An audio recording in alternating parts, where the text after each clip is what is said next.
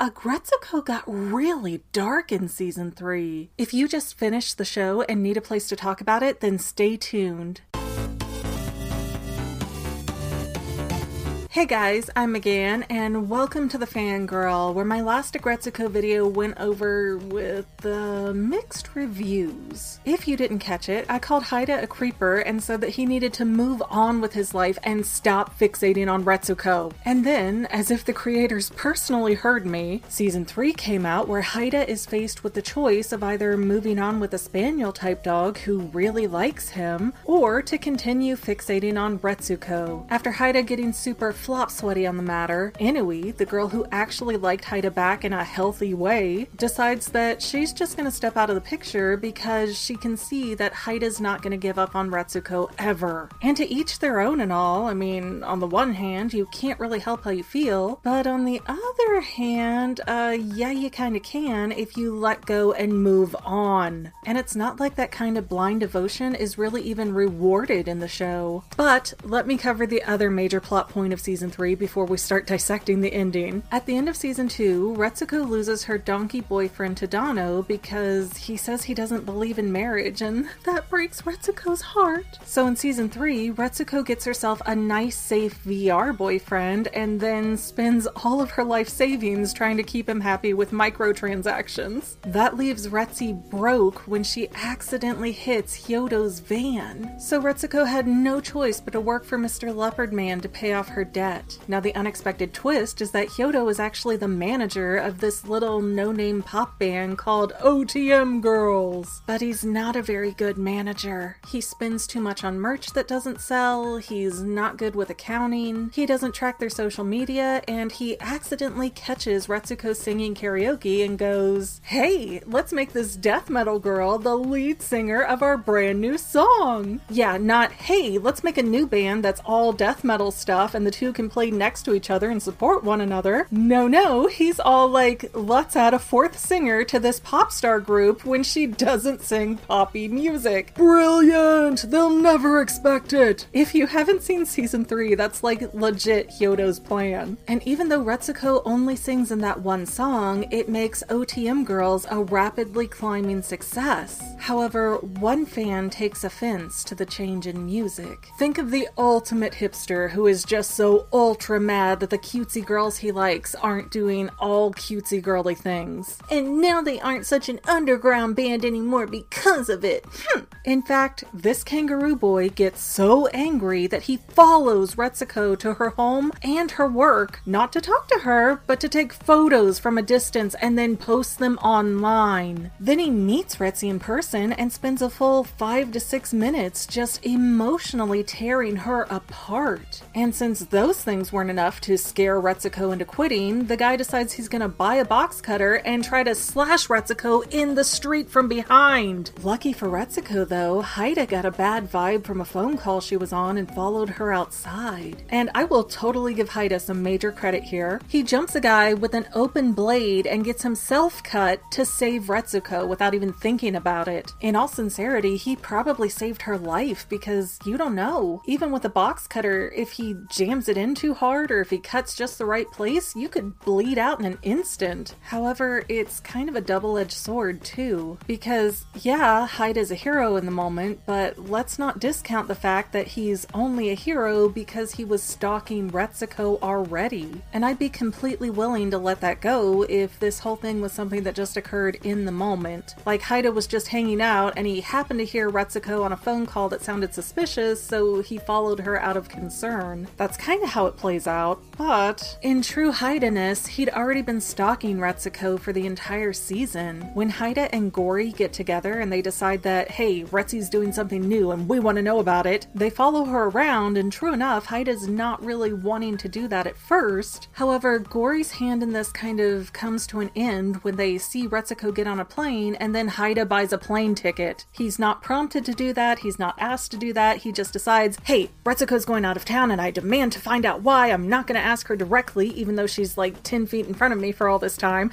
I'm going to buy a plane ticket and get on there and follow her to an out of town show and not even go to the show and watch it, but just silently stalk her and mope. Now, it's one thing to take notice of what a coworker is doing around the workplace, but it's quite another to hunt them down the way Haida does Retsuko. And that's not to give Gori a free pass here either, because she really is the one that nudged Haida into going with her. However, when you look at the goals between Haida and Gori, they're really different. Gori wanted to find out what was going on with her friend so that she could help her because she felt shut out. It's not an excuse to act that way, don't get me wrong, but it is coming from more of a place of one friend wanting to help another friend. I think maybe Gori's mindset was like, oh, she must be in something really bad or dangerous, and I gotta find this out because she can't talk about it. So I could see, you know, if somebody thought I was being abducted and they were my friend, I hope that they would sort of stalk me and see that I'm okay in that regard.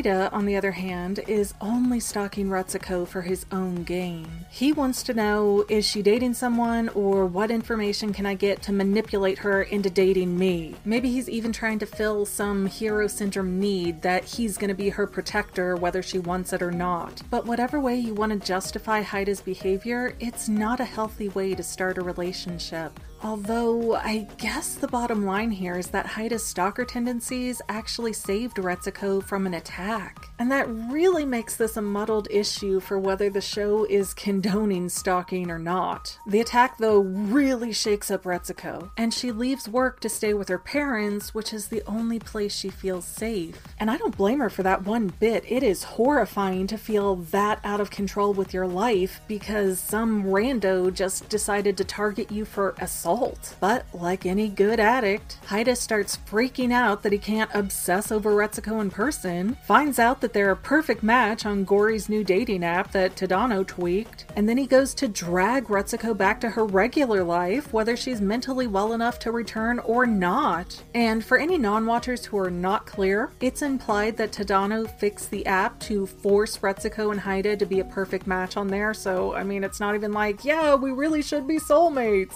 Which actually brings up an interesting question as to whether Tadano is trying to help or harm Retsuko at this point. Like, are they cool or is he mad about the breakup and he wants to kind of get back at her by sending her this crazy fanboy of hers? Either way, it doesn't really matter to Haida though. It's the sign he wanted to keep pursuing Retsuko. So he goes to Retsuko's parents' house, snatches her up, and forces her to go to karaoke to confess his feelings for her. And oh my gosh, Haida can do death too, so they're a perfect match, right? Yay! Really, you start to think that this is going to turn into some happily ever after ending where Retsuko and Haida end up together, but Retsuko takes that mic and completely shreds apart Haida's feelings. She tells him once again that she's not interested in a romantic relationship with him. She tells him that he's just projecting stuff onto her and that doesn't make her happy. They don't even really know each other. Let me just throw in the clip here for all the people who are mega Team Haida who won't accept that Retsuko has said no and that they're some perfect couple. Grow up already, Haida. Your feelings aren't my responsibility. You barged into my bedroom without a second thought. Where do you get off telling me how to live? How dare you? Because no matter what I decide, it's not your decision, Haida, it's mine! Questions averted. Haida's here to save the day. Trust in you, huh? It doesn't work that way. You just said you wanna be where I belong. You think that crap is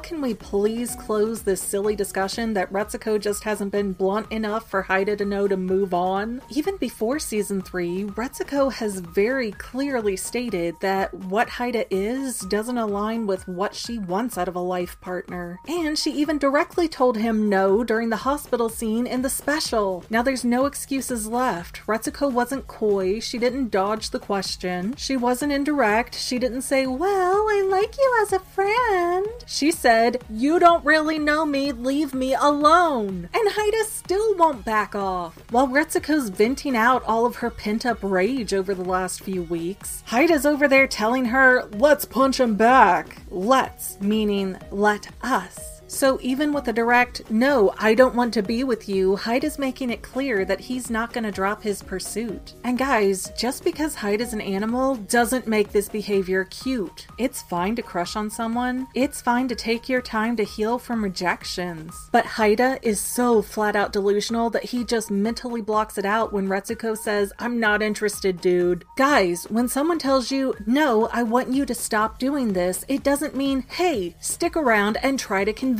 me. And at the rate he's going, what's to stop Haida from turning into Kangaroo Boy himself over the next few seasons? Just because Haida as a stalker was the lesser of two evils doesn't mean that he's a good guy. And it truly disturbs me how many people think that he's either really cute with what he's doing or he's a good guy on the inside, so it doesn't matter that he acts like that. I don't know how much more plainly to put this, but you don't know what someone's intentions are when they stalk you. Heck, if they're doing it right, you don't even know that they're stalking you. And as season 3 showed us with an obsessed kangaroo, it can become dangerous to blow off these behaviors as being nothing serious. Not to mention, it puts real life women in danger when you romanticize stalking as part of dating culture. And threats like this against women are out there constantly to where many police officers don't even take it seriously. And that means the public's outrage on these kind of behaviors really needs to change. It's not a rom com when you track a woman down to force her to talk to you, it's a horror movie. So, thank you, Haida, for saving Retsuko's life in season 3, but you really need to move on with your life in season 4 and beyond. And I do want to address the people who say that Haida storming into Retsuko's parents really helped her. So, let me say this point blank every person handles trauma differently, and there is no right or wrong answer, nor is there a timeline to heal. Sometimes to feel better, you have to lock yourself away in a safe place for as long as you need to. There's no like, okay, it's been a week, you've had enough time. Time is a social construct, not a mental one. What Haida essentially did was rip Retsuko out of her safety net because. Pfft,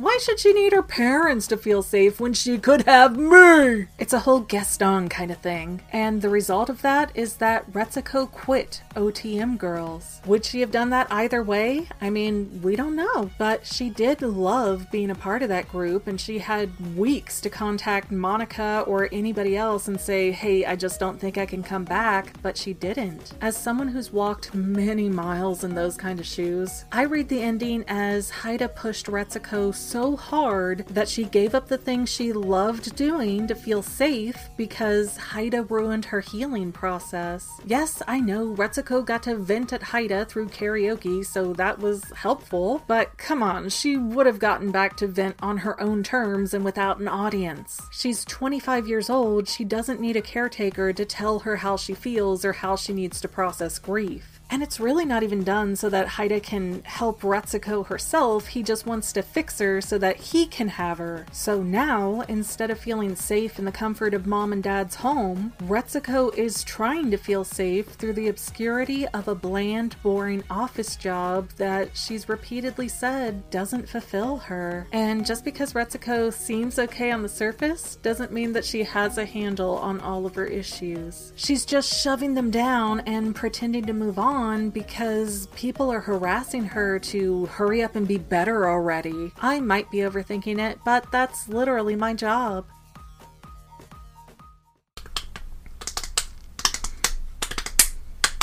I want to die, my cherry pie. Man, I miss PaRappa. Then who was that other one? Anjamalami.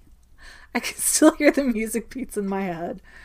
I'm a loser, loser, loser, and it's okay. Well, family members, we're almost done, but I want to invite you to hang out with me in some other places. I'm on Twitter and Instagram as my own personal self, and I have a Facebook page too, but I mostly just post photos over there. And sometimes people say, Hey, Megan, I want to mail you something. How do I do that? Easy. Just click the About tab on my channel page, and my most current P.O. Box info will be right there. I also run another channel, The Fanily. It's really a hodgepodge channel where we might post anything. Oh, yeah, and I also sell shirts and stickers and stuff with the Fanily and the Fangirl logos. If that is your cup of tea, I have a link in every description of every video. Finally, if you want to help out the Fangirl channel and make sure I'm putting out video essays for years to come, the best way you can help is by subscribing and watching more of my videos, whether they're new, old, whatever. Maybe even share one or two on social media, help spread the word. People who watch to the end of videos, like you, helps to tell the site, hey, this is a good video, we should recommend it to other people. So if you made it this far, leave me a comment of something like, hey, I made it to the end. Love ya. See you next time, family members. Bye.